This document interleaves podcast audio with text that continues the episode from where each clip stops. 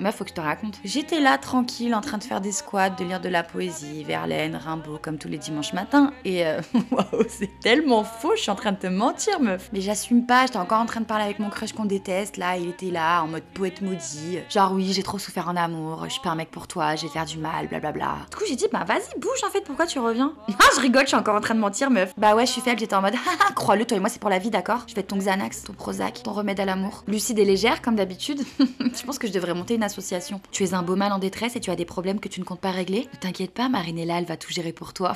Meuf, j'ai le syndrome du Saint-Bernard, c'est comme ça. Hein. Tu sais, ce chien des montagnes avec un petit tonneau autour du cou là qui passe son temps à sauver tout le monde au péril de sa vie. Oh, j'ai plus de respiration, elle était longue cette phrase. Bref, vas-y, je te raconte. Crush numéro 365. Meuf, tu sais ce que c'est la devise du Saint-Bernard? Noblesse, dévouement et sacrifice. Alors, noblesse, oui, je suis une reine, ça c'est une évidence. Dévouement et sacrifice.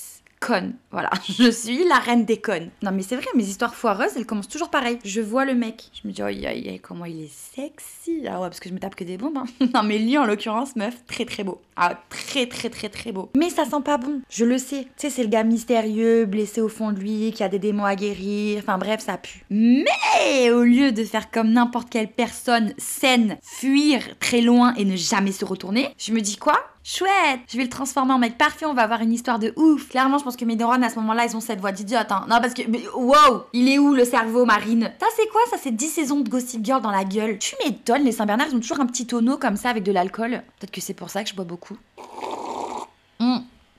Pardon, c'est pas agréable. T'inquiète, c'est du café, c'est pas de l'alcool. Faudrait vraiment que je lance ma chaîne d'ASMR, je suis sûre que je serais blindée avec ça. Chut, ne bougez pas.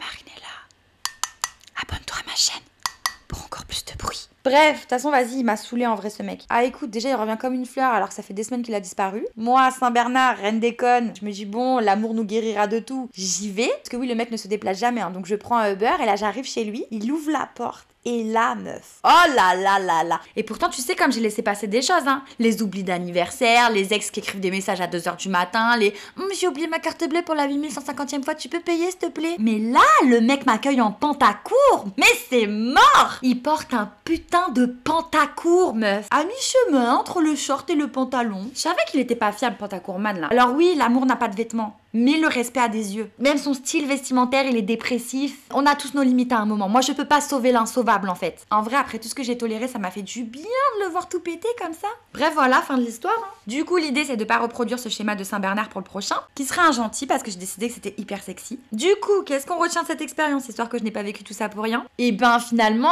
on ne change pas, quoi. On met le masque des autres et puis voilà. Non, mais surtout, l'erreur de base, c'est que tu changeras jamais quelqu'un si lui n'a pas envie de changer. Hein. En vrai, en plus, je me dis, mais je suis qui pour vouloir changer les gens? Ça va pas, non? Narcissique. Ah, et aussi, généralement, quand on veut réparer les autres, c'est que inconsciemment on veut se réparer soi-même. Ouais, tu sens la meuf qui est sortie qu'avec des névrosés et qui est devenue psychologue, hein.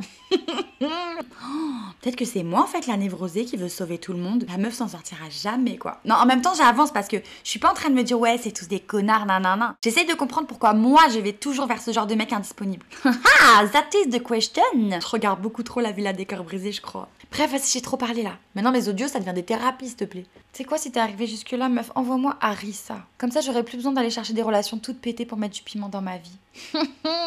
Allez, bisous, ciao.